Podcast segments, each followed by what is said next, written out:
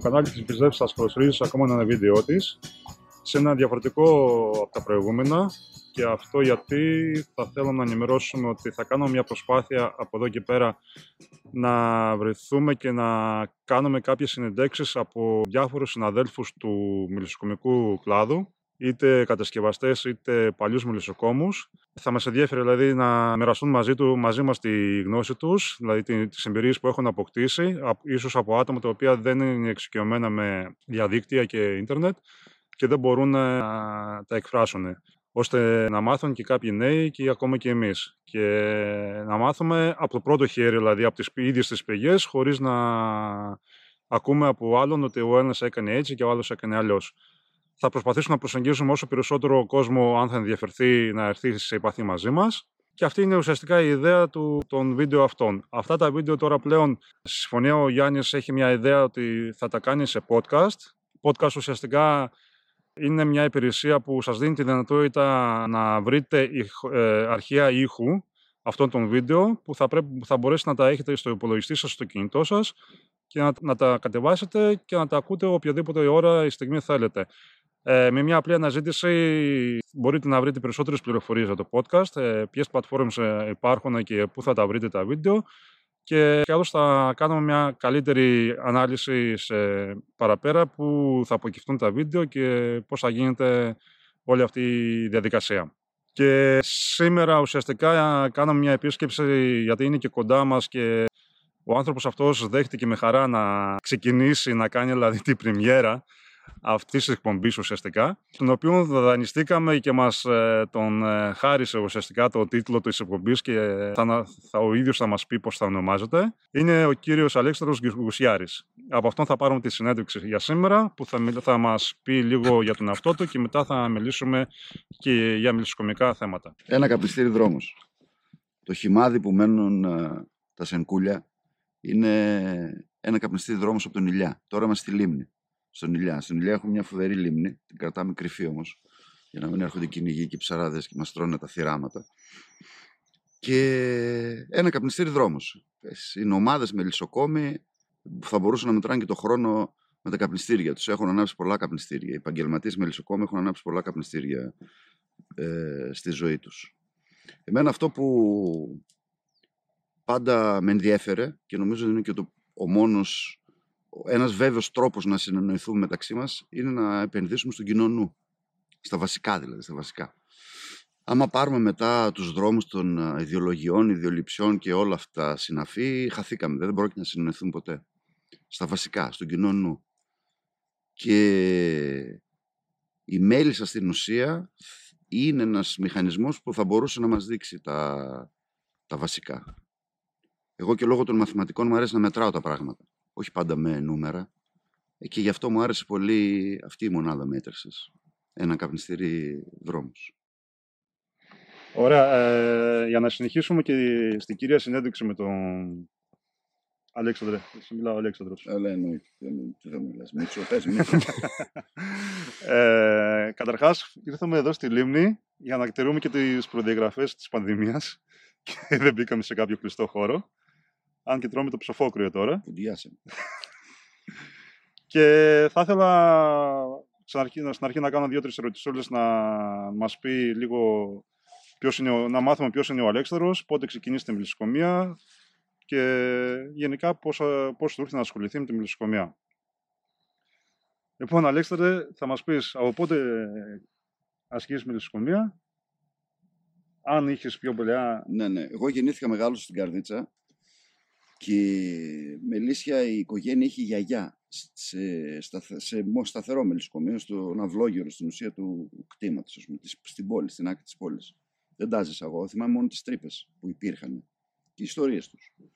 Μετά πέρασα στο πανεπιστήμιο, έφυγα, πήγα στο Ηράκλειο στην Κρήτη και εκεί με ένα φίλο μελισσοκόμου, τον Μανώλη Χανιτάκη, γνωστός, γνωστός ε, πήραμε τα δυο μας μελίσια, τα δυο μας πρώτα μελίσια μισακά ένα Opel Kadett κόκκινο, όχι μανόλες, και με αυτά κάναμε μεταφορά στο πίσω κάθεσμα. Και σιγά σιγά μετά ήρθε και το Ρεόκο στη Θεσσαλονίκη που εκπαιδευτήκαμε, την πρώτη χρονιά εκείνος με την επόμενη εγώ. Αρχίσαμε να κάνουμε μαθήματα με λισοκόμου, τέλος στο πανεπιστήμιο, στρατιωτικά διάφορα τέτοια, οικογένεια. Και κάποια στιγμή έγινε επαγγελματή μελισσοκόμο. Το 1996 εντάχθηκα νέος γεωργός, μπήκα σαν νέος γεωργός δηλαδή. Ε, έκανα μετά δύο σχέδια βελτίωσης και ένα leader. Κάποια στιγμή το 2000 εντάχθηκε και η βιοκαλλιέργεια ντομάτας που παράγουμε σάλτσες. Οπότε η επιχείρηση μεγάλωσε κάπως.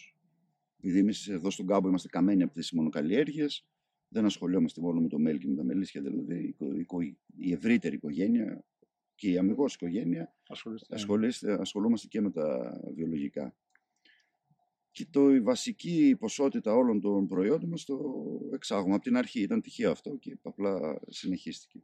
Ο Αλέξανδρος, από ό,τι γνωρίζουμε, έχει και συσκευαστήριο και υποποιητήριο ναι, ναι, προσωπικό και εξάγει και τα μέλα του.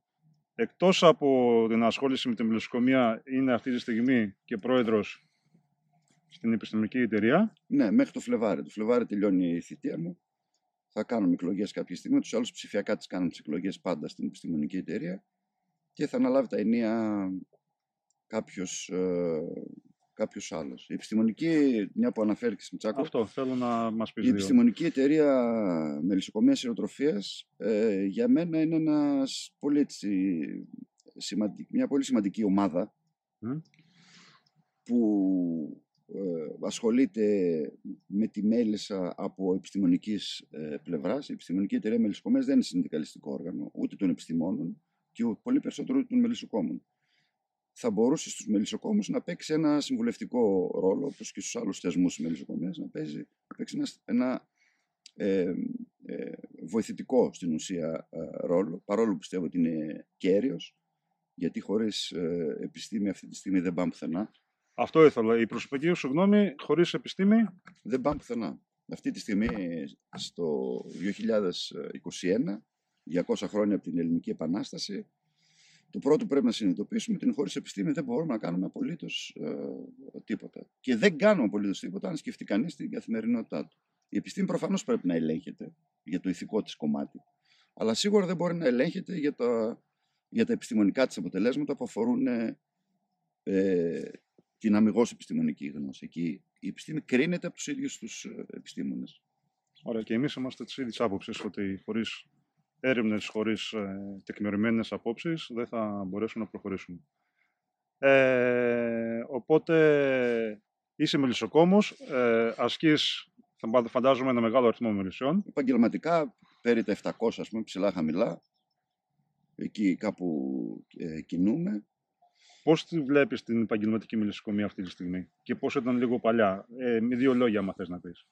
Έχει αλλάξει καθόλου, έχουμε προχωρήσει; Ε, η παλιά μελισσοκομεία σε σχέση με την καινούργια είναι η μέρα με τη νύχτα. Είναι η μέρα με τη νύχτα και όσον αφορά τα μέλια. Παλιά δηλαδή βγάζαν περισσότερα μέλια οι άνθρωποι. Γιατί δεν είχαν βαρό. Πολύ σημαντικό ε, ε κομμάτι. Της, ε, η βαρόα δηλαδή μας έχει τσακίσει. Και το δεύτερο που το βιώνουμε σιγά σιγά το βιώνουμε όμως είναι η κλιματική αλλαγή. Αυτό που ζούμε τώρα δηλαδή είναι αποτελέσμα της κλιματικής αλλαγής. Πλημμύρα το Σεπτέμβριο, τους επόμενους δύο μήνες ανιδρία, μετά ένα κρύο με μείον 7 και ούτε πολύ χιόνια, λιώνει. Ε, αυτό είναι αποτελέσμα της κλιματικής αλλαγής. Δεν πρέπει να δούμε στην ουσία τη μελισσοκομεία ξεκομμένα από το υπόλοιπο περιβάλλον, έτσι, καθαρά με αμυγούς όρους ε, συντεχνίας. Η μελισσοκομεία είναι ένα κομμάτι της γεωργικής παραγωγής. Και αυτό θα πρέπει να το να το συνειδητοποιήσουμε, ας πούμε, όχι και εμείς σαν μελισσοκόμοι πρωτίστως, και αυτό μετά να μεταδοθεί και στα, στην υπόλοιπη δομή ε, του μηχανισμού ενός ε, κράτους, ενός μιας χώρας, ε, εδώ που μας ενδιαφέρει ε, εμάς. Mm. Επαγγελματία μελισσοκόμος από το 1996.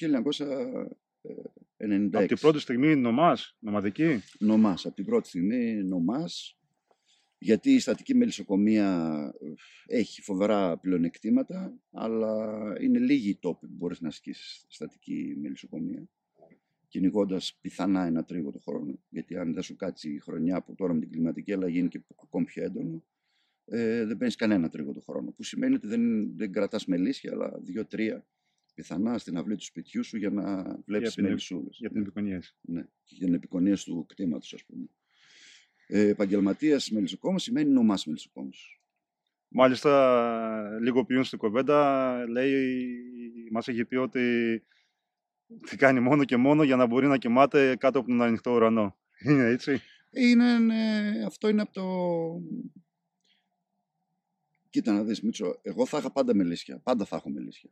30 εδώ στο, στο δάσος που είδες, θα έχω πάντα μελίσια.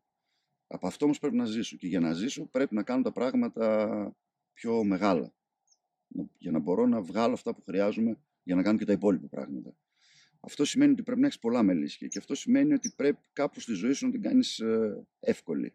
Αν τύχει τώρα να σ' αρέσει να κοιμάσαι κάτω από τα αστέρια και να ακούς τους ήχους έξω και να ανάβεις ψισταριά με την υπόλοιπη ομάδα να ψήνεις, να κουβεντιάζεις αφού έχεις ξεκολουθεί όλη τη μέρα να τριγάς αυτό είναι η κομμάτι της ξεκούρασης πια, δηλαδή είναι κομμάτι του ύπνου. Χάνεις δύο ώρες ύπνο, αλλά κερδίζεις δύο ώρες ξεκούραση ξέρεις, μαζί, με τους, μαζί με τους υπόλοιπους. Φέτος στη Χαλκιδική, ας πούμε, ήταν εκπληκτικό αυτό που ζήσαμε, δεν το έχω ξαναδεί.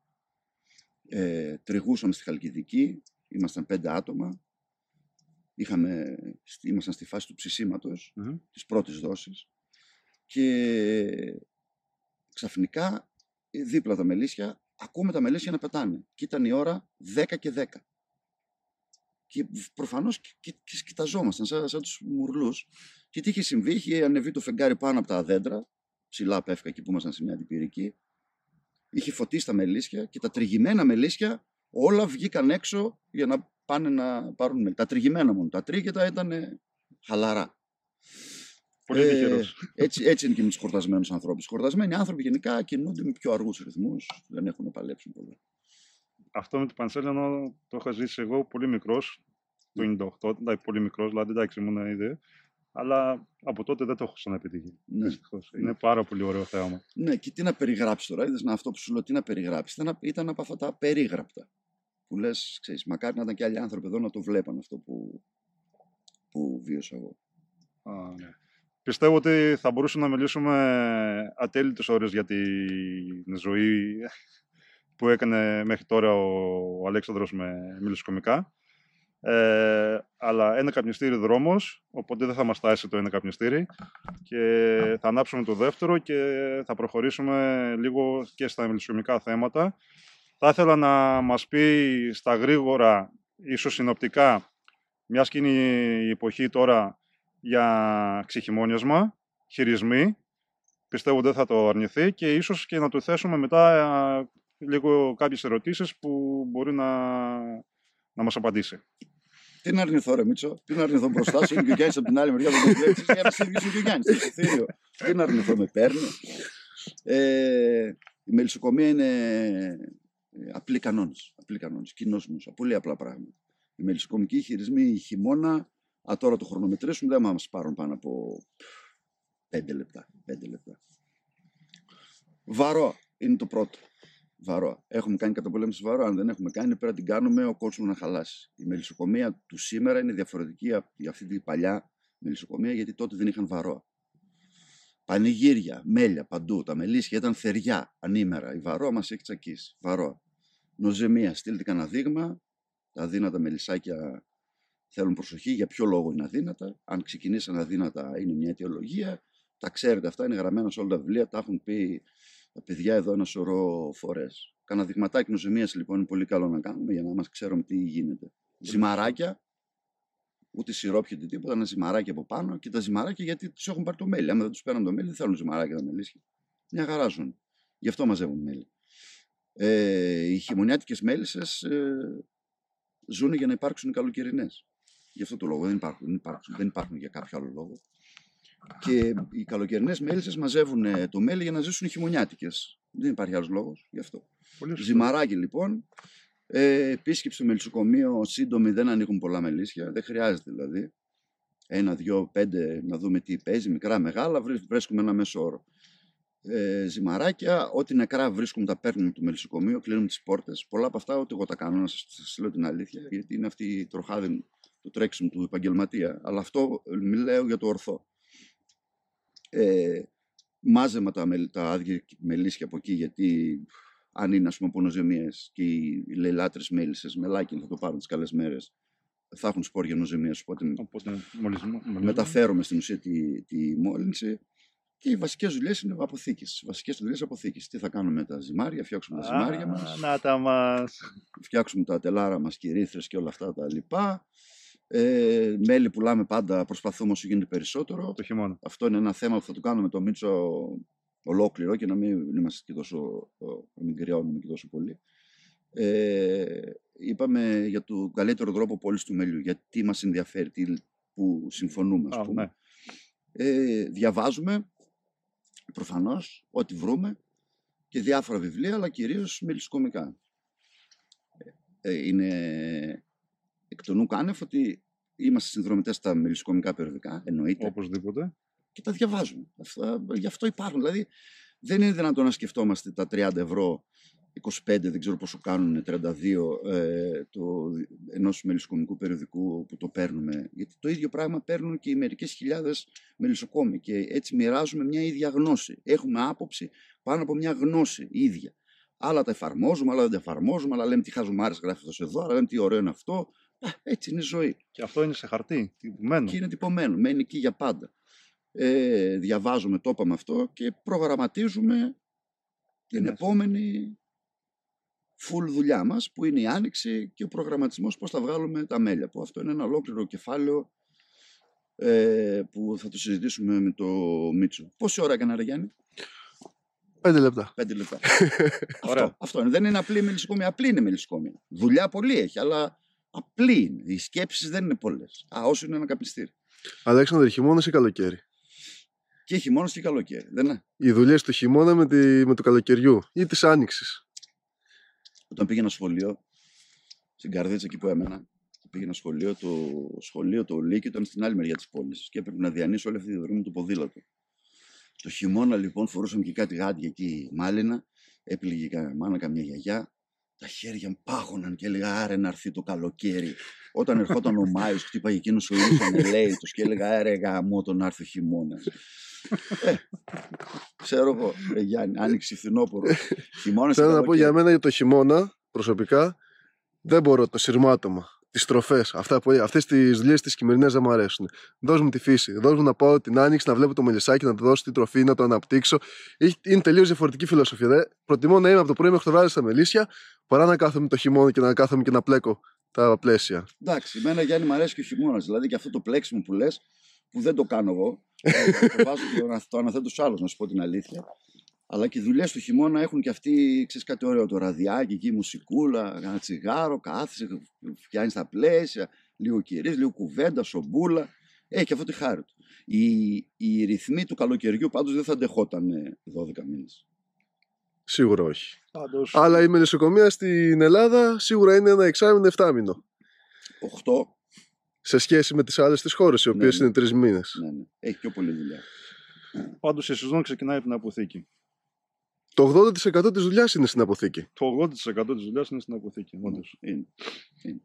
Λοιπόν, ε, μιας και ολοκλήρωσες, οπότε και δύο-τρεις ερωτήσεις. Ε, καταρχάς, ξεκίνησες με τη Βαρόα και λες ότι αυτός είναι ο εχθρός του μιλισσοκόμου. Α, Παλιά, παλιά ήταν διαφορετικά. Ωραία. Εγώ θα ήθελα να ρωτήσω πιο παλιά σε σχέση όταν ήδη υπήρχε η Βαρόα. Έχει αλλάξει κάτι; Δηλαδή, ακούω από το πατέρα μου λέει παλιά μπορούσαμε να κάνουμε μια θεραπεία και τη βγάζαμε. Ναι, παιδιά, την, ε, εγώ από τη παλιά, τα παλιά τα χρόνια, εγώ θα πω δραστικές ουσίες, δεν θα πούμε τώρα ονόματα, τα ξέρουμε τα ονόματα. Ε, κομμαφός.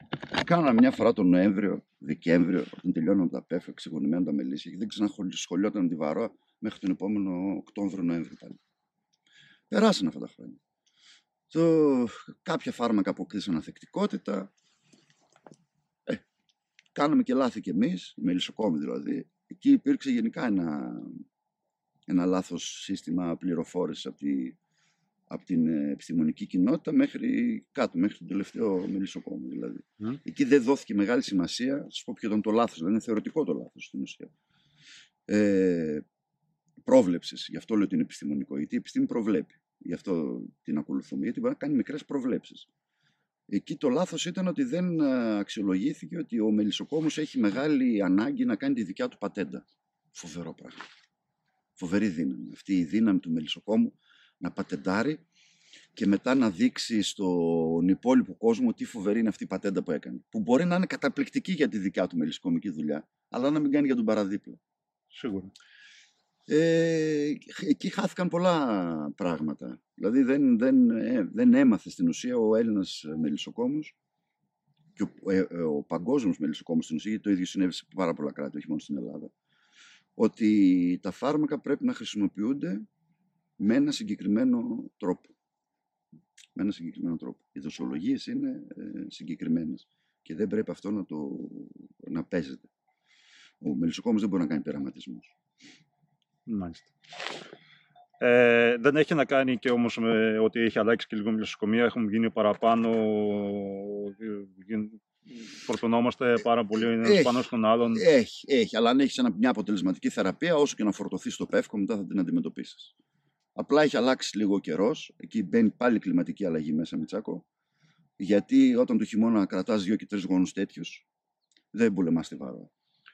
Δεν έχεις αυτή τη, τη, το σταμάτημα, ρε παιδί μου, το σταμάτημα τους μήνους. Δεν έχεις αυτό το, το αμυγός, της αμυγός χειμωνιάτικης μέλησης, εκεί που θα κάνουν τη σφιχτή τους σφαίρα, θα ξεκουραστεί και η βασίλισσά τους, θα νιώσει την ευμάρεια τους μήνους και θα βγει έξω και θα τρελαθεί μετά στη γέννα.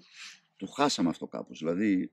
Ναι. Μήπως αυτό παίζει ρόλο και οι εισαγωγές ξένων φυλών που έχουν φέρει και ο υβριδισμός; Ε, αναμφισβήτητα. Δηλαδή, σε κακομήρας γίνεται. Προφανώς. Μια εγκληματισμένη δηλαδή η μέλισσα τώρα, μια εγκληματισμένη φυλή, έστω και τοπικά εδώ, στην πελαγική υγεία, πούμε, σε εσάς, σε εμάς, εδώ, στου τόπους μα, ή στη Μακεδονία, ή στην Πελοπόννησο, στην uh, Δυτική Ελλάδα, ε, είναι εγκληματισμένη μέλισσα μέσα σε χιλιάδες χρόνια. Χιλιάδες χρόνια. Δεν μπορεί, ας πούμε, μια Καυκάσια τώρα ή μια Backfast ε, να έρθει εδώ και να έχει τον ίδιο εγκληματισμό. Μπορεί κάποια χαρακτηριστικά να είναι ε, καλά και να το θέλουν. Αλλά σίγουρα δεν μπορεί να έχει το βαθμό εγκληματισμού που έχει μια τοπική φυλή. Εντάξει, είναι πάρα πολύ μεγάλη κουβέντα και μπορούμε, μπορούμε να την κάνουμε και μαζί σου. Δηλαδή, μια Καυκάσια που θα έρθει και πότε θα έρθει και αν θα, εκδε, θα εκδηλώσει τα χαρακτηριστικά αυτά που έχει στο, στο δικό μας τόπο με τις γύρες που θα πάει εδώ. Γιατί σίγουρα και πληροφορίες έρχονται και από τη φύση, έτσι. Δεν είναι. Εννοείται. Οπότε. ε, είναι έγκλημα. έγκλημα. Ε, και δεν μιλάμε, δηλαδή δεν ήταν, το Καυκάσιο ήταν σαν παράδειγμα, δεν ήταν ε, κάτι συγκεκριμένο, δηλαδή δεν έχουμε κάτι αντίθετο με την Καυκάσια σαν Καυκάσια. Ε, παραπέρα, ως προς το ξεχυμόνιασμα. Υπάρχουν πολλοί παιδιά που με έχουν, παλιά, με έχουν ρωτήσει και παλιά εμένα. Θα ήθελα να ακούσω και όμως και τις γνώμες και τι θεωρούν και οι άλλοι μελισσοκόμοι ε, οι οποίοι λένε ότι βγαίνουμε με τα πεύκα και προσπαθούμε να αγωνέψουμε. Χρειάζεται να αγωνέψουμε μετά το πεύκο. Προλαβαίνουμε. είναι απαραίτητο. και ας πούμε όχι για τα παιδιά που θα μετακινηθούν νότια για το ξεχυμόνισμό. Ή θα μιλήσουμε με τα παιδιά όπου εδώ, κεντρικά ας πούμε, ή πιο βόρεια. Ε, αν έχεις παρατηρήσει κάτι εσύ ή αν έχεις κάτι προσωπικό να πεις. Θα σου πω. Το τέλειο είναι να μπορείς να είσαι νωρί στα πεύκα, να τριγείς το Σεπτέμβριο, ας πούμε, λέω τώρα, τέλος Αυγούστου, πρώτο χέρι, ε, ή νωρίς τον Οκτώβριο, τη λυγείς μέχρι τις 25 Οκτώβρη. Και μετά, άμα πας σε ένα τόπο που έχει πολύ γεναρίκη, ας πούμε, και κάτσεις και 20 μέρες στο Ρίκι και ρίξουν και 2-3 πλαίσια γόνο στο Ρίκι θα κάνεις ένα πολύ καλό ξεχυμόνισμα. Άνετο ξεχυμόνισμα. Αν φύγεις αργά από τα πεύκα και η Βασίλη έχει σταματήσει να γεννά και δεν έχεις φορτίο από πίσω με σπόρια νοζημία και έχεις κάνει μια καλή καταπολέμηση της βαρόα, μια χαρά θα πάνε και αυτά τα μελισσάκια. Θα είναι λίγο πιο πίσω, αλλά θα έχουν λίγο πιο πολλά μέλια το, από τα πεύκα, άρα την άνοιξη, ξέρεις, λίγο πιο εύκολα θα πάρουν μπροστά και κάπου θα εσωφαριστεί. Το βασικό είναι τι μικροβιακό φορτίο έχεις ε, από τα πεύκα. Έχεις πολεμήσει καλά τη βαρόα ή αν έχεις ε, σπόρια ανοζημίε. Γιατί δεν σου κάτσει καλό καιρός. Η νοζημία και ο καιρός είναι συνυφασμένα, είναι ένα πράγμα στην ουσία. Υπάρχουν προβλήματα νοζημίασης; Πώς δεν υπάρχουν; Φυσικά και υπάρχουν. Υπάρχουν προβλήματα νοζημίας. Λογικά θα μιλάς, επειδή είσαι και στην επιστημονική εταιρεία, θα έχεις και ναι. στοιχεία παραπάνω, ναι, θα ξέρεις. Υπάρχουν. Αλλά υπάρχει μια εργασία πούμε, που έγινε στο Απιθύτα από τον Αντρέα και δεν θυμάμαι και ποια άλλα παιδιά αυτή τη στιγμή που λέει ότι όταν πήραν μελίσια με το ίδιο μικροβιακό φορτίο ε, νοσεμίασης και τα πήγαν σε μια γυροδοτική ανθοφορία του φθινοπόρου και καταπολεμήσαν τη βαρόα, τότε αυτά δεν είχαν νοσεμίαση. Ενώ τα άλλα που δεν κάναν καλή καταπολέμηση τη βαρόα και δεν πήγε στη γυροδοτική ανθοφορία, αυτά είχαν προβλήματα νοσεμίαση. Δηλαδή, πολεμάς τη βαρόα και κάνεις φθινοπορεινές μέλισσες που θα είναι οι χειμωνιάτικε σου μέλισσε για να ζήσουν οι καλοκαιρινές. Ε, και έχει τελειώσει με, το, με την νοζεμίαση. Συσσαγωγικά. Γιατί είπαμε, η νοζεμίαση λειτουργεί και επιδημικά. Δηλαδή είναι χρονιές που μας τσακίζει και χρονιές που είμαστε πιο χαλαροί. Ωραία. Ε, μια ερώτηση, αν και δεν το συνηθίζω ούτε εμείς ε, ποτέ έχουμε αναφέρει πουθενά. Έχεις να προτείνεις ε, για την νοζεμίαση, γιατί το αναφέρουμε πολλές φορές; Νοζεμίες αυτή τη στιγμή μια, δυο, δυο είναι τα, ε, χωρίς να θέλω να κάνω διαφήμιση τώρα, θυμόλη φθινόπωρο άνοιξε, ειδικά αν κάποιος έχει νοζεμίες πρέπει να το τηρεί ευλαβικά, φθινόπωρο χειμώνα άνοιξε, φθινόπωρο άνοιξε, το φθινόπωρο αργά όχι νωρίς, έτσι ώστε να αποθηκευτεί αυτό το θεραπευτικό ας πούμε σε εισαγωγικά ε, σιρόπι, ένα γραμμάριο σε 15 λίτρα, λίτρα σιροπιού. Εκεί υπάρχουν κάποιες διαφωνίες, άλλοι λένε ένα προς ένα σιρόπι, άλλοι λένε δύο προς ένα, λίγο πιο πυκνό δηλαδή αλλά δεν είναι νομίζω σημαντική διαφωνία. Το σημαντικό είναι η θυμόλη φθινόπωρο άνοιξη και, και κανένα ματζούνι από αυτά που χρησιμοποιούνται και κυκλοφορούν στο εμπόριο φυτικής, προέλευσης. φυτικής προέλευσης. Αντιβιωτικά; Χ, δεν υπάρχει. Τέλος. Μια παραπάνω κουβέντα γι' αυτό; Αντιβιωτικά, άμα βρεθείς στο μέλι ε, Μίτσο το δικό σου ένα ίχνος φουμιτήλ, το μέλι πάει για καταστροφή. Τέλος. Πολύ απλό είναι. Άμα σου βρουν λίγο παραπάνω το, την τάδε χημική ουσία για τη βαρόα που υπάρχει όμως στο εμπόριο, άμα σου βρουν λίγο παραπάνω μετράζ, ας πούμε, ε, και τα αφήσεις μείνει το μέλι λίγο παραπάνω, δεν θα βρεθεί μετά. Ή θα μπορούσε να το δώσεις στα μελίσια. Ε, με τα αντιβιωτικά το μέλι πάει για καταστροφή. Εκτός το πρόσημο που τρώει κανεί από τον εφέ. Πάει για καταστροφή. Τέλος. Εδώ τελειώνουμε. Ε, Ούτω ή δεν μιλάμε άλλο για φάρμακα ε, προτείνεις κάποια... Πώς ξυμονιάζεις. Βάζεις κάτι πάνω, κυρόπανα, φουάμ, πετροβάμβακα, μαξιλάρια. Σακούλι δίκυλο. Σακούλι δίκυλο. Ένα σακούλι δίκυλο, αυτό είναι. είναι αν είναι 40 επί 50, σκεπάζει όλη την κυψέλη μου. Όχι, όχι. δίκυλο, λέμε. Δίκυλο. ναι, μπορεί να είναι όμως το σακούλι ε, δίκυλο δεν είναι, δεν είναι ζυμάρια πίτα. δίκυλο, τόσο, τόσο, πόσο είναι. Αυτό εκεί είναι αρκετό. Δεν χρησιμοποιώ ότι κυρόπανο ούτε φουάμ. Ε, έχω διάφορες διαφωνίες για, για αυτό και στην πράξη έχω δει ότι δεν χρειάζεται. Οι πόρτες μου είναι τελείως ανοιχτές. Δεν χρησιμοποιώ χειμωνιάτικες πόρτες δηλαδή. Και ούτε καιρόπαν. Αυστραλίας, εντάξει, δεν είναι από τα πιο συμπαθητικά καπάκια, αλλά είναι ένα επαγγελματικό καπάκι. Ναι. Ειδικά για τους νομάδες. Ε, δεν γίνεται τελείως. Και τα φορτηγά μολύνουν το, την ατμόσφαιρα και συμμετέχουν σε κάποιο βαθμό στην κλιματική αλλαγή, αλλά δεν γίνεται να κάνει νομαδική μελισσού με γαϊδούρια. Ξέρετε τι σαν θέλουν τα γαϊδούρια, τι τα θέλουν σφίξιμο. Τα παραπανίσετε Λάρα. Ε, τα παραπανίσετε Λάρα, ξέρετε, όπως γίνεται στο, στους επαγγελματίες μελισσοκόμου. Κάποια κοπάδια είναι όλα στην τρίχα με τα τελαράκια τους εκεί που ακριβώς που χρειάζεται να τρέχουν και λίγο οι μέλισσε απ' έξω. Στο φωνεμένο. και κάποια μελισσοκομεία είναι το μελισσάκι πενταράκι, έχει 10 πλαίσια και τα κοιτάς και λες τι ωραία που είναι αυτά τα πλαίσια. τουλάχιστον δεν θα, δεν θα τα κουνήσω ξέρεις, για την άνοιξη. Ε, το σωστό είναι να σφιγμένα τα μελισσιά. Εντάξει, σφιχτά. Αλλά και στη φύση, άμα το δεις, ε, ε, δεν είναι από τα σημαντικά, θέλω να πω.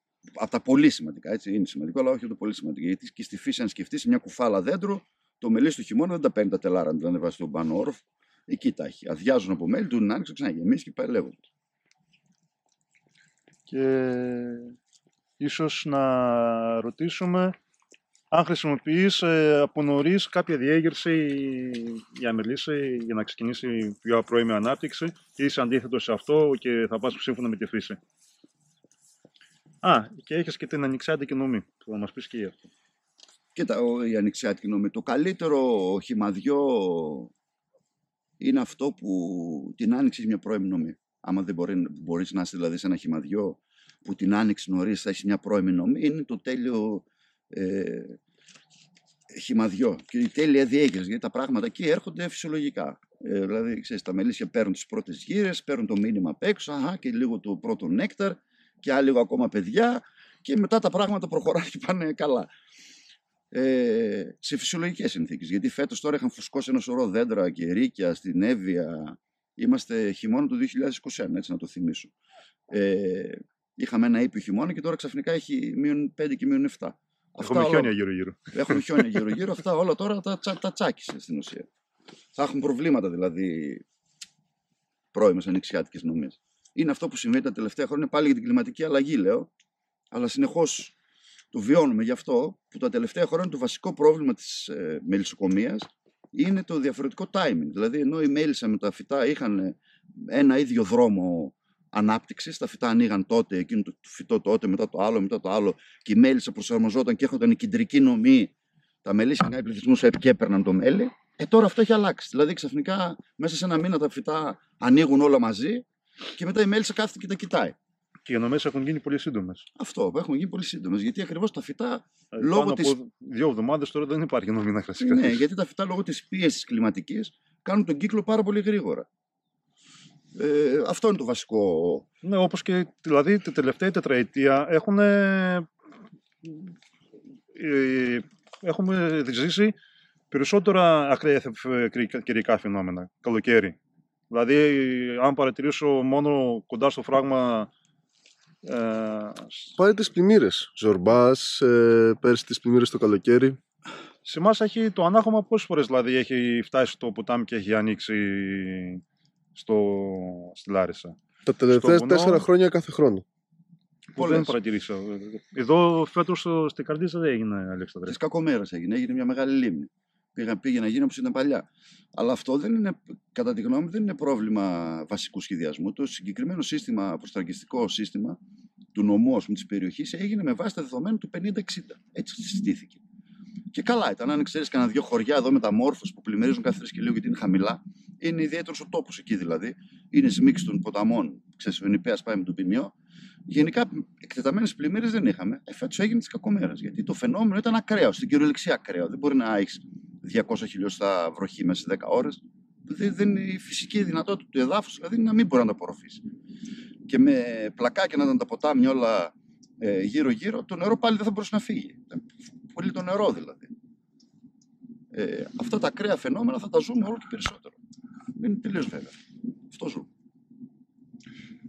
Ε, είσαι από τους λίγους που ξέρω ότι δεν ξέρω αν είσαι φαν, αλλά προσπαθείς και μπαίνεις στο νησιάτικο πεύκο. Αυτό με ενδιαφέρει να ακούσω και να ακούσω μήπως και τα παιδιά που θα μας παρακολουθήσουν. Το ανεξάρτητο πεύκο με ενδιαφέρει γιατί με ενδιαφέρει το πεύκο σαν μέλι. Γιατί αυτό το μέλι μπορώ και το πουλάω. Άρα με ενδιαφέρει σαν α, μέλι. Το ανεξάρτητο έχει μια ιδιαίτερη ε, και γεύση και έχει και ένα, χαρ- καμιά φορά έχει και χαμηλή διαστάση λόγω του της ταχύτητας που μαζεύεται. Αλλά είναι μια καλή νομή, ειδικά ότι τις χρονιές που τα μελίσια είναι πρώιμα αναπτυγμένα. Στο νότο. Δηλαδή, εγώ ξεχειμονιάζω από Άρτα μέχρι Μεσολόγγια, ας πούμε, κάπου εκεί. Κάποιοι της ομάδας, αυτό είναι ένα άλλο θέμα του μιλήσουμε, γιατί γιατί θα μιλήσουμε για την ομάδα, είπαμε άλλη φορά. Κάποιοι της ομάδας, της παρέας δηλαδή, ξεχειμονιάζουν και στη βόρεια, ας πούμε, ε, Πελοπόννησο. Τις καλές χρονιές, το ανοιξιάτικο πεύκο είναι πολύ καλό γιατί μπορείς να πάρεις και μερικά τελαράκια. Δεν θα πάρεις 10 τελάρα μέσω όρο. Δεν μπορείς δηλαδή. Ε, αλλά θα πάρεις 5-6 τελαράκια και το βασικό είναι ότι τα μελίσια έχουν αρκετά μεγάλα, πολλές, με- πολλές ποσότητες μελιού, μεγάλα στεφάνια, έτσι ώστε μετά όταν, όταν τα ανεβάσεις οπουδήποτε για να τα πας, θα γεννήσουν. Δηλαδή λίγοι γύρι να βρούνε, θα γεννήσουν Θα- και θα είναι γίνει. νωρά, μπορεί, νωρίς μπορεί να προλάβεις τη βελανιδιά, ας πούμε. Με αυτή την έννοια. Πόσο, είναι, πόσο έτοιμα είναι τα μελίσια που μπαίνουν στο νησιάτικο πεύκο. Δηλαδή προλαβαίνεις ε, πατωμένος, θα πάρουν τα πατώματα. Δηλαδή ουσιαστικά καταλαβαίνω ότι το μελίσιο λογικά δεν θα έχει πλήρη, έχει πλήρη- πλήρη ανάπτυξη για να μπορεί να προλάβεις να κάνεις το τρίγο. Ε, από, Ή είναι λόγω του πεύκου που δεν μπορεί να σου δώσει τα παραπάνω μέλια; Είναι και, και, τα δύο Και τα μαζί, δύο μαζί. Και τα δύο μαζί. Δηλαδή, αν ξεχειμονιάσω στην Καλαμάτα και τα σιρόπια από το Γενάρη και τα αναπτύξω δηλαδή και πάω διπλά με λύσια 17-18 στο πεύκο, θα πάρω ένα πάτωμα μέλι. Αλλά αυτό σημαίνει ότι πρέπει να μείνω στην Καλαμάτα πολύ καιρό. Και δεν θέλω να το κάνω. Αυτό είναι θέμα. Η- Το σύστημα εκμετάλλευσης δηλαδή είναι, είναι προσωπικό. Αλλά εκεί που έχεις, ας πούμε, όλοι μαζί, ξέρω εγώ, 1500 μελίσια η ομάδα, μπορείς να βγάλεις δύο-τρία φορτία τα καλύτερά σου και να τα πας. Είναι θέμα στρατηγικής πια αυτό δηλαδή. Δεν είναι ε, αλλά στα συνήθως και για πρακτικούς λόγους, δηλαδή επαγγέλματος λόγους, τέχνης, συνήθως πάμε μονά μελίσια. Και στη βδομάδα πάμε και βάζουμε πατώματα. Γιατί μπορείς να μεταφέρεις πιο πολλά. Δεν τα πατώνεις δηλαδή. Συνήθως πόσο καιρό μπορούν να κάτσουν μέσα; Μιλάς για Θάσο, Εύβοια. Θάσο και Χαλκιδική και Εύβοια. Στη Θάσο, ας πούμε, μας έχει τύχει να τριγάμε και 10 Μαου. Χαλαρά. Δηλαδή εκεί ήταν στο τελείωμα. Ε, αλλά έχει και χρονιά στη, στην Εύβοια, ας πούμε, που να τελειώνει 20 Μαρτίου. Να έχει τελειώσει. Άρα δεν έχει νόημα να πας. Ναι. Αυτό. Δηλαδή η χρονιά είναι καθοριστική. Πρέπει να το δεις, πρέπει να το παρακολουθείς. Σε μια νορμάλ χρονιά που θα μπεις μέσα, βγαίνει με γόνους το μιλήσεις από μέσα; Βγαίνει, θα με, έχει; γόνους. βγαίνει με γόνους, όχι πολύ μεγάλο. Ε, γιατί έχει πιο μεγάλα στε- στεφάνια. Δηλαδή εκεί η ισορροπία λίγο κερδίζει λίγο το μέλι. Αλλά στην πρώτη μεταφορά με το που ανέβει λίγο πιο ψηλά και βρει γύρες, ε, στην ουσία κα- κάνει μια δεύτερη άνοιξη. Πιο εύκολα δηλαδή. Σχετικά εύκολα, θέλω να πω. Έχει το background. Ωραία, Κάποιος και- κινδύνος που θα μπορούσε να σου επιφυλάξεις το νηξιάτικο το πεύκο; Να πας στα μελίσια με 6-7 γόνους Θέλω να περιγράψεις Και να σε έτσι, πει- έτσι όπως ακριβώς μου το έχει πει τότε που βρεθήκαμε στην αποθήκη. Θύμησέ μου, ξέρεις πώς σε λέω. Ε, όταν ξε- Για πες. Υπάρχει περίπτωση δηλαδή το μελισσοκομείο να, να μπει σε τάσεις μηνουργίας; Α, ναι, βέβαια. δηλαδή να πας τώρα να έχεις πάει τα μελίσια ε, να έχεις πάει τα μελίσια από το χυμαδιό έτσι καλά, να έχεις κάνει και κανένα δυο τα ισματάκια με σιρόπια, να έχουν πάρει κανένα θυμόλι, ε, να έχουν πάρει λίγο τα πάνω, να είναι σε φάση καλή. Να πας να μπουν μέσα στα πεύκα να δουν παιδιά τι είναι εδώ, να τρέχει το μέλι πεύκο, να τρέχει στην κυριολεξία, λίγα ρίκια ανοιχτά γύρω-γύρω, να, έχουν, να λένε παιδιά εδώ είμαστε τώρα. Και μετά να πιάνει μια βροχή με νοτιά, έτσι καλό γλυκό καιρό δηλαδή, μια εβδομάδα. Μια εβδομάδα. Τέλος, είναι από τα 100 μελίσια σμινουργούν τα 200. δηλαδή είναι τρέλα. Εγώ, ας πούμε, που παλεύω με τη σμινουργία τόσο χρόνο και δεν έχω σμινουργίε. Δηλαδή, στα, σε όλα αυτά τα μελίσια τώρα έχω 10-20 σμινουργίε. 30 δεν έχω μέσα στη χρονιά. Σε, σε τόσο αριθμό που σου λέω τώρα. Ε, άμα σου τύχει αυτό στα πεύκα, στα 100 μελίσια έχει στα 60. Και πώς το είπες, Σύλλη. ανοίγω, ανοίγω το πρώτο καπάκι, Κόλλα. το είδα. Ναι.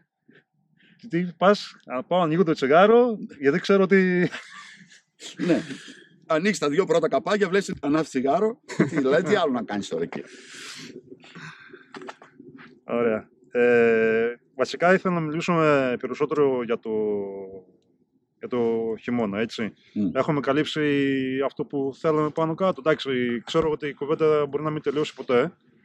Ε, ίσως να κάνουμε και μια παύση να πάμε να πιούμε ένα ζεστό τσάι, γιατί όντως ε, κάνει λίγο κρύο. Ναι. Ε, βαρόα, νοζέμα, ζυμαράκι και όλα θα πάνε καλά. Αυτό είναι, αυτός είναι ο χειμώνας. Ε, έχω τύχει να διαβάζω, παιδιά λένε ότι ε, να πάω να βάλω ζυμάρια. Έρχεται το κρύο να πάω να βάλω ζυμάρια. Στο κρύο να πάει να βάλει ζυμάρι γιατί; Ένας σπηρωμένο μιλή θα ανεβεί στο ζυμάρι πάνω; Όχι. Τίποτα. Αυτό είναι το άγχος Άμα του δεν μελισσοκόμου. έχει προνοήσει να υπάρχουν τα αποθέματα μέσα, Ναι, ναι. Άγχος του μελισσοκόμου είναι αυτό. Πόσο άκουσα με... στον μελισσοκόμο να υπάρχει ένα ναι. κάτι πάνω. ναι, ναι. Δεν έχεις δει συμμελίσια που να έχουν ζυμάρια δίκαιλα πάνω και να είναι νεκρά. Γιατί ήταν μικρό και Όχι, ήταν... αφού ε, δεν, δεν μπορεί να ανεβεί. Δεν μπορεί να ανεβεί. Με τέτοιο κρύο τώρα τι να πας να κάνεις πάλι ζυμάρι, δεν κάνει νόημα. Τζάπα τα ταλαιπωρείς δηλαδή, τζάπα τα ανοίγεις. Λοιπόν, ένα καπνιστήρι δρόμος. Πάμε πιούμε το, τσα... το τσάι μας. Κουντιάσε με, κουντιάσε. Ωραία, και επιστρέψαμε στο σπίτι του Αλέξανδρου. Μιας και εκεί ξεπαγιάσαμε στον δρόμο, ήπιαμε και τσάι από τον Αλέξανδρο. Ζεστό, ωραίο τσάι. Ζεσταθήκαμε. Τώρα βρισκόμαστε στο κήπο. Πώς λέγεται αυτό, κήπος; Δάσος το λέμε εδώ, δάσος το Δάσος. λέμε εδώ, δάσος. Είναι ένα δάσος με ποροφόρα δέντρα γύρω-γύρω δασικά. Εδώ Εγώ είναι- μόλις το είδα, νόμιζα ότι θα έχει μελισσοκομείο εδώ. Αλλά τελικά το δάσος από ό,τι βλέπω το έχει κάνει με δέντρα. Για πες. Ναι, δέντρα, ποροφόρα δέντρα. Βγαίνουν τα φρουτάκια, δεν τα ψεκάζουν ποτέ. Φουκόκα, φυσική καλλιέργεια. Αλλά έχουμε κάθε χρόνο και τρώμε. Εδώ είναι ο Ροδόνας. Εδώ βγάζει μόνο άνθη. Είναι, ξέρεις, τα φαγόσιμα της ψυχής. Πέτρες είναι μαζεμένες από τα ταξίδια. Από τα Οπότε ταξίδια μέσα. ταξίδι και πέτρα. Ταξίδι και πέτρα είναι περίπου. Ναι, ψηλά, χαμηλά. Έχουμε πάρει και του πω κάτι εδώ να κάνουμε κάτι σοπεδός που θέλουμε. Αλλά μας έπιασε ο χειμώνας και, και μείναμε. Θα πάμε προ τα πίσω. Μελίσια δεν έχουμε εδώ γιατί λόγω των τρίχων, ε, ζυμάρια, ε, μας ενοχλούν στην ουσία. Έρχονται, μπαίνουν συνέχεια Εσένα. μέσα στο σκευαστήριο. από εδώ, Πιστεύεις από εκεί. ότι θα έχεις πρόβλημα με γείτονες, άμα έβαζε μελίσια. Όχι, τι γείτονες, κανένας. Δε- Εδώ μέσα, σε αυ- ειδικά σε αυτό το χωριό, κανένα πρόβλημα. Είναι εκείνα τα δυο μελισσάκια εκεί. Αλλά δεν θα είχα γιατί είναι αεροκατοικημένο. 30 κάτι. Το διπλανό χωριό είναι στα 300 μέτρα. Το διπλανό σπίτι είναι στα 300 μέτρα. Γιατί εμείς, ας πούμε, έχουμε πρόβλημα. Άμα είναι πυκνό το χωριό, υπάρχει πρόβλημα. Πρέπει να πας λίγο παρά έξω. Και μαζευτήκαμε σιγά σιγά πλέον στο τραπέζι και μάλλον θα κάτσουμε να πιούμε και κάνα τσιμπουράκι. Ε, πιστεύω ότι θα πρέπει να ολοκληρώσουμε λίγο σιγά σιγά το βίντεο. Ε, ε, η απόφαση ήταν ότι θα το θέλ, θέλουμε οπωσδήποτε να το κάνουμε με τον Αλέξανδρο, επειδή πρώτον ε, ο τίτλος μας έδωσε αυτή την ιδέα να ξεκινήσουμε τέτοια βίντεο. Μας άρεσε πάρα πολύ ο τίτλος και η καπάκι ηθική ιδέα. Ε, να, εδώ ετοιμάζω και τα ξύλα από πίσω. Όντως έχει λίγο κρύο παιδιά σήμερα. Ε, μάλλον ε, δεν χρειάζεται να το επεκτείνουμε κι άλλο και θα έχουμε και ξανά και άλλες ευκαιρίες να ξαναμιλήσουμε με τον Αλέξανδρο για καινούριες συζητήσεις για μελισσοκομικές. Στη φάση αυτή θα ήθελα να πω ότι για το project BBG που έχουμε πει και πιο παλιά, δηλαδή και στα προηγούμενα μας βίντεο ότι έχουμε ξεκινήσει ένα καινούριο project BBG που είμαστε βασιλετρόφοι και προσπαθούμε να κάνουμε, δηλαδή είμαστε σε προσπάθεια να κάνουμε βελτίωση των ε, φυλών που έχουμε αυτή τη στιγμή στα μελισσοκομεία μας Τη ντόπια φίλη. της ντόπια φυλής, ναι, όντως. Και σε αυτή την προσπάθεια έχουμε κοντά μας ε, και τον Αλέξανδρο, ο οποίος ε, προσφέρθηκε να μπει και αυτός σαν αξιολογητής και να μας βοηθήσει σε όλη αυτή τη φάση. Επίσης, ε, δεν ήρθαμε με άδεια χέρια εδώ και θα αφήσουμε φεύγοντας από εδώ δύο κούπες. Η μία είναι της Μπιζεύς και η άλλη είναι της ομάδας BBG Φοβερό. Και το καπελάκι μην ξεχάσεις. και το καπελάκι. Και πιστεύω ότι θα υπάρχουν αναμνήσεις για μετά. Αλέξανδρε, θα ήθελα να ολοκληρώσεις εσύ. Όπως είπα, ότι ήταν σημαντικό για μένα να εξηγήσουμε τον Αλέξανδρο. Ε, δεν, ήταν, δεν με ενδιαφέρει τόσο πολύ να αναλύσω τη μελισσοκομεία, αν και ο άνθρωπος ε, ξέρει πολύ και πάρα πολύ μελισσοκομεία. Ε, με ενδιαφέρει γιατί είναι άνθρωπος ο οποίος είναι παλιός ε, και είναι πολύ ρομαντικός. Είναι ερωτευμένος με τη μέλισσα και με τη ζωή και έχει να μας πει και άλλα πράγματα εκτός δηλαδή από τα μελισσιά. Για το BBG, παιδιά, δεν είναι. Είναι θέμα, το έχω γράψει, το έχω πει σε συνέδρια, γράφω, λέω, έχει μαλλιάσει η γλώσσα μου στην ουσία. Ότι είναι το, ένα από τα μεγαλύτερα κεφάλαια που δεν έχει ασχοληθεί ο Έλληνας μελισσοκόμος είναι το γεννητικό υλικό που έχει. Εμένα η άποψή μου είναι σαφέστατη. Μέσα στο μελισσοκομείο του καθενός μελισσοκόμερα, τέχνη, επαγγελματία, α, α, ένα που έχει πέντε μελίσια, κρύβεται ένας μικρός θησαυρός. Ένα μελίσι που είναι καλύτερο εγκληματισμένο από τα υπόλοιπα. Και αυτό θα έπρεπε να το εκμεταλλευτούμε ε, γενετικά. Να βοηθήσουμε στην ουσία τη μέλισσα. Το μελισσοκόμο, τη φύση και όλο αυτό το, το, την αλυσίδα τέλος πάντων που μας δένει ε, με τη ζωή, εμάς τους μελισσοκόμους. Ε, και με αυτό θα έπρεπε να ασχοληθούμε σοβαρά. Να μπουν κάποιοι κανόνες, αλλά το βασικό που θα έπρεπε να μπει μέσα συνειδητά, δηλαδή να, να, να μην χρειάζεται να το σκεφτόμαστε κάθε χρόνο, είναι ότι πρέπει να κάνουμε επιλογή. Αυτό είναι επιλογή. Στην επιλογή στηρίχθηκε η μισή δεύτερη γεωργική επανάσταση. Η μισή ήταν τα εντομοκτώνα και τα ε, αγροχημικά, άλλαξαν τη γεωργία του πλανήτη. Και η άλλη μισή ήταν τα, τα σιτηρά που βρήκαν στη Βραζιλία οι γενετιστές, οι βρύδε δηλαδή, που μπορούσε το, το, το καλάμι ας πούμε, του σταριού να σηκώσει περισσότερο βάρος, να είναι πιο παραγωγική. Ε, αυτό λέμε και εμείς στην ουσία. Δεν χρειάζεται να το κουβεντιάσουμε πολύ αυτό. Χρειάζεται να το κάνουμε. Ωραία, ε, Είχα παρακολουθήσει και το σεμινάριό σου που, που είχες αναφερθεί σε αυτά. Ναι. Ε, ωραία, πριν να ολοκληρώσουμε, ε, ακόμα δηλαδή μου έδωσε ε, Πάσα. πάσα ναι. ε, με την επιλογή ήθελα να πεις δύο πράγματα επειδή δουλεύεις και ένα σπόρο δικό σου Στην ντομάτα. στην ντομάτα, ντόπιο. Ναι, εντάξει, είναι τελείως διαφορετική βέβαια η λογική εκεί, γιατί εκεί μπαίνει γεύση μέσα. Δηλαδή, στους παλιούς ε, ε, σπόρους, εκτός από την ανθεκτικότητα που την έχουμε και στα μελίσια, την αποζητάμε δηλαδή στα μελίσια, εκεί μπαίνει και ένα θέμα γεύσης. Είναι λίγο πιο, πιο, πιο χειροπιαστό δηλαδή. Ένας παλιός σπόρος ντομάτας έχει και την παλιά γεύση της ντομάτας. Ένα, μια backfast ε, ε, μακριά από εδώ ή μια σένκο βασίλισσα, σενκό βασίλισσα ή μια βασίλισσα ξέρω εγώ του, της Βέτας, του Φίλιππου, του Μπανόλη, του Χανιωτάκη, του ενός οποιοδήποτε, ε, θα βγάλει το ίδιο μέλι σε μια περιοχή. Υποσυνείδητα όμως θα σου βγάλει τη γεύση της Ελλάδας. Ναι, αλλά ε, η, το, το βασικό πρόβλημα στη μελισσοκομεία είναι ότι είμαστε ακόμα στο πρώτο βήμα. Δηλαδή δεν μιλάμε πια, δεν μπορούμε να μιλάμε για γεύση, αλλά δεν μπορούμε να μιλάμε και για παραγωγικότητα. Δεν ξέρουμε ποια μελίσια μας είναι πιο παραγωγικά. Είναι φοβερό αυτό το πράγμα. Ε, είναι πολύ απλή η διαδικασία, δεν είναι κάτι πολύπλοκο δηλαδή. Η ουσία, η ουσία που, που βρίσκεται το πρόβλημα αυτή τη στιγμή σε εμάς εδώ ε, με τις ξενόφερτες, με το... Επειδή ο κόσμος δεν γνωρίζει, υπάρχει πρόβλημα. Εγώ, εγώ νομίζω ότι οι φίλοι μας το, το έχουν υποστηρίξει και τα λοιπά, ότι δεν έχει να ζητήσει τίποτα. Αυτό σε αυτό προσκυνούμε ότι όντως, όπως είπες προηγουμένως, δεν έχουμε ασχοληθεί κανένας, μα κανένας ακόμα στην Ελλάδα, με τη βελτίωση της ε, φυλής. Είναι σε ένα τόπο οι μέλισσες προσαρμόζονται. Οι μέλισσες, ε, οι άνθρωποι οι ίδιοι. Αυτός είναι, αυτός είναι ο βασικός ορισμός της ευφυία σε ένα οργανισμό. Ναι, ναι. Συμφωνούμε σε αυτό. Απλώ το διευκρινιστικά. Ε, οι ξένες φυλές. Δεν υπερτερούν, δεν υπερτερούν σε σχέση με τις ελληνικές. Δεν υπερτερούν. Δηλαδή, μπορεί την πρώτη χρονιά, μια, άμα θε μια καυκάσια φυλή, να αρχίσεις να κάνει κοιλιές μελουργίε στο Φλεβάρι και να κάνεις παραφιάδες. Δηλαδή, γιατί είναι καλό αυτό, σε ενδιαφέρει. Οπότε έτσι μπορούμε να πούμε, ξέρεις, και στην επόμενη συζήτησή μας, όποτε την κάνουμε, που έχει να κάνει με τη στρατηγική. Τι θες να κάνεις στη μελισσοκομεία του καθένας. Δηλαδή, θέλει να βγάλει μέλι, να βγάλει βασίλης, να βγάλει πρόπολη, δηλητήριο, να βγάλει γύρις, πολτό. Είναι στρατηγική όμως. Λοιπόν, ένα καπνιστήρι δρόμος, ολοκληρώνουμε και η τελευταία κουβέντα από τον Αλέξανδρο για να κλείσουμε. Ε, καλή χρονιά. Καλή χρονιά. καλή χρονιά.